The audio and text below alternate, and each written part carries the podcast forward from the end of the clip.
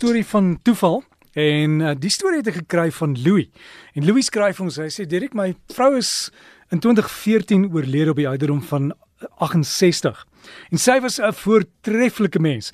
Een van daardie mense, jy weet, as sy by 'n vertrek instap het, het stil geword en almal het geweet Veronica is hier. Sy hoef nie eens iets te gesê het nie. Nou sy het so wat 14 jaar voor haar afsterwe sekere gedragsafwykings getoon wat mens maar afgemaak het as jy weet 'n mens word ouer. Maar na verskeie meningsingewinnes het ek deur die lees van 'n artikel van 'n Suid-Afrikaanse digter en geleerde wat 'n digbundel oor sy vrou se wrede dood geskryf het, vasgestel dat my vrou ly aan 'n seldsame vorm van demensie. En dit is later dan ook deur 'n neuroloog bevestig. En haar grootste probleem behalwe al die ander probleme waarmee leiers van demensie sukkel, was dat sy nie kon sê wat sy wil sê nie en ook nie verstaan het wat jy te sê gehad het as jy met haar praat nie.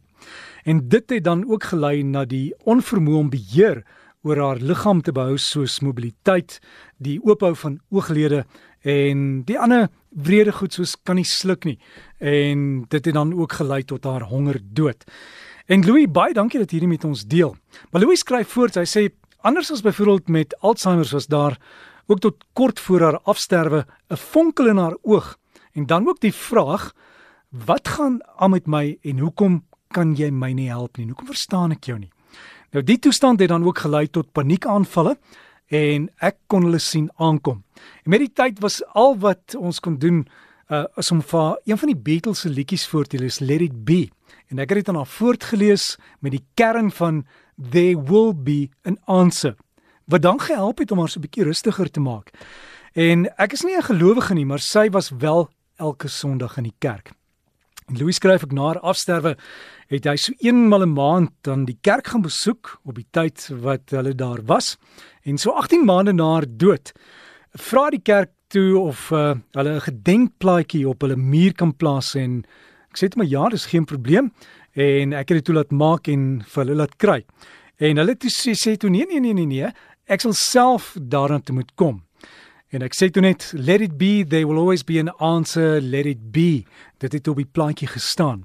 Maar die plaatjie is opgesit so wat 'n jaar na die onthulling beland ek toe weer op een van my besoeke aan die kerk vir watter rede weet ek nie en 'n volle uur te vroeg by die diens. En ek besluit toe om gou na die gedenkmuur te ry en te gaan groet. Dit was tog my groot liefde geweest. En toe ek stop, so wat 1 meter van die gedenkplaatjie, uh kyk ek daarna en ek wil toe net die voertuig so afskakel, die radio was aan. En wat gebeur op die radio? Die liedjie van die Beatles, Let It Be, speel. Nou is dit toeval of wat? En Louis sê, vir hom was dit egter 'n antwoord dat sy 'n antwoord gekry het oor wat met haar gebeur het en dat sy vrede gevind het. En hy sê alhoewel hy nou hier sit en huil amper 5 jaar nadat sy hom verlaat het, is nou daar by die muur, het dit tot 'n mate van berusting gebring. En hy sê hy sal nooit kan verstaan hoekom sy so wrede dood moes sterf nie. Louis, baie dankie vir die deel van hierdie spesiale storie.